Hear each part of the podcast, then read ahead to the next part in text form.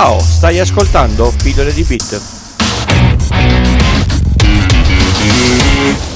Io sono Francesco, questo è Pillole di Bit e state ascoltando la serie speciale di Natale 2019, 24 persone che hanno fatto la storia dell'informatica, senza le quali il mondo oggi sarebbe profondamente diverso.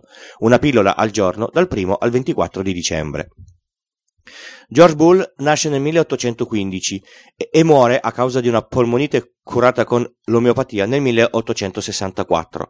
Nel 1839 nasce la prima linea ferroviaria italiana, la Napoli-Portici, giusto per capire il periodo.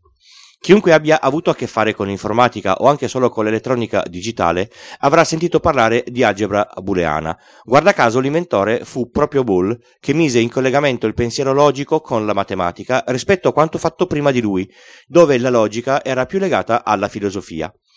L'ideazione fu del 1847, ben prima di tutto quello che ora abbiamo di digitale. L'algebra booleana ha la caratteristica di avere solo due valori, vero o falso. In elettronica e nei computer diventano rispettivamente 1 e 0. Le operazioni che si possono fare su due operandi non sono i classici operatori matematici, ma gli operatori logici. Quelli di base sono AND, OR e NOT. Ci sono delle tabelle che definiscono a seconda dell'operatore e dei dati in, ingresso quale deve essere il dato in uscita. Ad esempio l'operazione AND restituisce il risultato vero solo se entrambi i due input sono veri. L'operazione OR restituisce falso solo se entrambi gli input sono falsi. Da questa base nasce ed evolve l'algebra che adesso abbiamo tutti quanti all'interno del computer.